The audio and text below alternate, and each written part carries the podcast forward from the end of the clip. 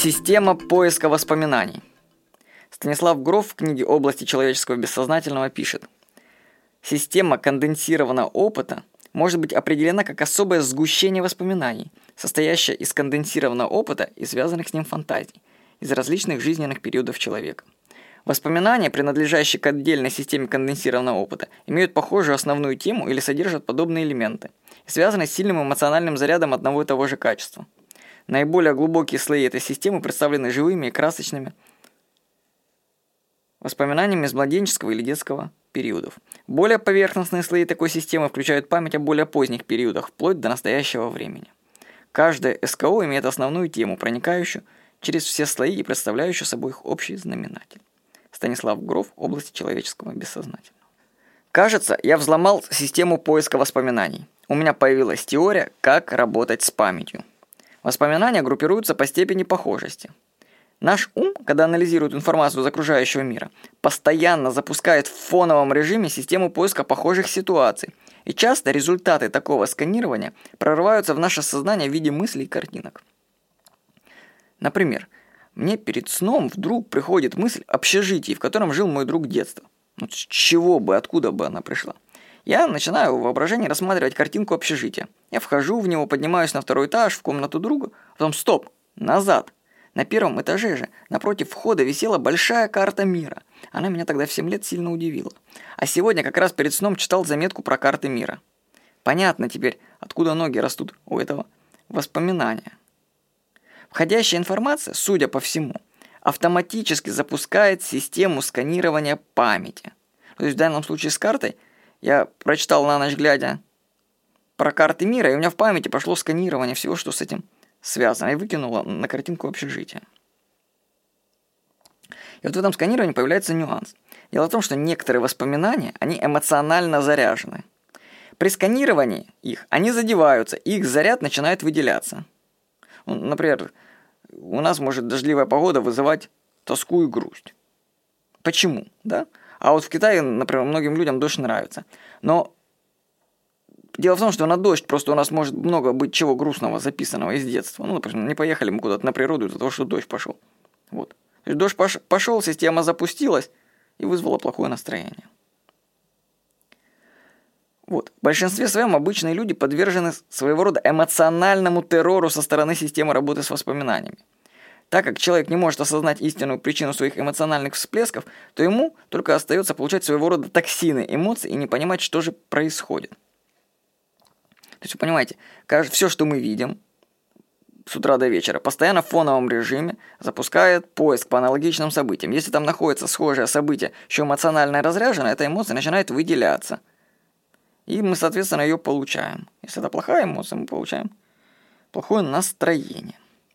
Собственно, психология, различные психотехники направлены на то, чтобы человек осознал свои травмирующие воспоминания и разрядил их. Чтобы при сканировании уже ничего не происходило с этим. Допустим, вот именно холотропное дыхание – это форсированный вход в систему поиска памяти – трансовом состоянии ты наблюдаешь серию воспоминаний и понимаешь, что за ними стоит. Происходит разрядка, и тебе становится лучше. Потому что самочувствие улучшается. Вот, кстати, почему Карлос Кастанеда так много внимания уделяет в своих книгах перепросмотру. Это вообще ключевая техника саморазвития. Он предлагает в своих книгах перепросмотреть, и нужно вспомнить каждого человека, которого вы встречали в своей жизни, и все, что с ним связано. Каждого, представьте. У меня есть теория, что еще эти память на лица, она ключевая, имеет приоритет в нашей памяти, поэтому нужно сканировать именно по людям. Потому что за каждым человеком, которого мы встречали по ходу жизни, в памяти могут стоять заряженные эмоции. И их нужно нам найти и разрядить. Загвоздка в том, ну, что обычный человек не может так легко взять и войти в эту систему поиска. То есть он может только наслаждаться, в кавычках, результатами ее работы в фоновом режиме. Вот. Ну, и главное, мало что он не может войти, он даже не представляет в себе всю ее суть. Можно сказать, что люди – это рабы своих воспоминаний. Но, слава богу, что большинство это факт не волнует. Живут, как и живут. А психотехники именно и направлены на то, чтобы улучшить доступ к системе поиска воспоминаний. За годы работы с майнд-машиной, остеопатом, после многочисленных сеансов холотропного дыхания и йоги, у меня наконец-таки ускорился доступ в эту систему. Переработка теперь идет моментально. Вот как это происходит у меня. Сперва ощущается дискомфорт в какой-то части тела или накадывает такая депрессивная эмоция. Это говорит о том, что система в фоновом режиме нашла заряженное воспоминание. Я начинаю концентрироваться на точке тела, которая вызывает дискомфорт, и вхожу в своего рода трансовое состояние, само собой. И следую за картинками, которые всплывают у меня в голове. Ну, это как мысли, они просто приходят, и я просто иду за ними. Куда же они меня приведут? Так как все схожие воспоминания связаны визуально друг с другом, то тебя может выкинуть на несколько шагов ранее или позднее требуемого события. Ну, то есть у нас память работает как кино. То есть там фильмы, которые связаны друг с другом. И нас может просто выкинуть... То есть память нас хочет привести к определенному событию из фильма, но не может прям напрямую доступ нам дать. Она нам может выкинуть нас чуть позже по фильму или чуть раньше. И нам нужно докрутить или в одну, или в другую сторону кино, чтобы понять это. Ну, например, память почему-то хочет у меня разрядиться и ударить кулаками кого-то. Ну, видно, я хотел кого-то отпинать определенных людей в детстве. И тело дает наводки, как привести руки в нужное положение. Сперва мне захочется почему-то поднять руки. То есть я не понимаю, почему, но мои руки хотят подняться. Я не препятствую этому. Затем они хотят согнуться в локтях. Потом тело принимает стойку, блок. И только потом я понимаю, что хочет мое тело. А оно хочет бить. И потом я еще докручиваю, кого оно хочет бить. Нужно при работе с этой системой воспоминаний уметь ориентироваться в воспоминаниях и действовать в них по наитию. То есть тут нужно отключить здравый смысл, просто идти по ассоциациям. С опытом вы быстро научитесь следовать подсказкам своей памяти. Иногда воспоминания загоняли меня на другой конец города Краснодара. Видите внутренний ребенок дачу детства хотел посмотреть. И пришлось сесть на велосипед и катить туда в 30 лет, чтобы посмотреть, как там дача выглядит. Ну, интересно было. Вот. И третий этап, когда это все найдено, нужно разрядить эмоцию через плач, смех, крик, агрессию, там побить чего-нибудь. То есть нужно выпустить, выпустить этот заряд энергии. Как-то, как-то, разрядить его. Вот многие негативные воспоминания уходят корнями в первые дни жизни, и сходу обрезать корни этим сорнякам вообще не получится. Но я скажу, практика, практика, годы работы, и можно добраться до воспоминаний младенца, что со мной было не раз. Вот, ну, главное понимать, что с вами происходит и как это работает. Вообще на сеансах холотропного дыхания я вижу, как для людей вообще становится откровением осознания вообще всего одного такого воспоминания. То есть они вот только одно воспоминание все вспомнили, и для них это уже супер. То есть они разрядили одно из таких воспоминаний, довольны, им хватает на, на много. Но все системы они еще не до конца понимают. Я теперь понимаю, как это все работает в пределах ну, личной биографии, как я вам описал выше.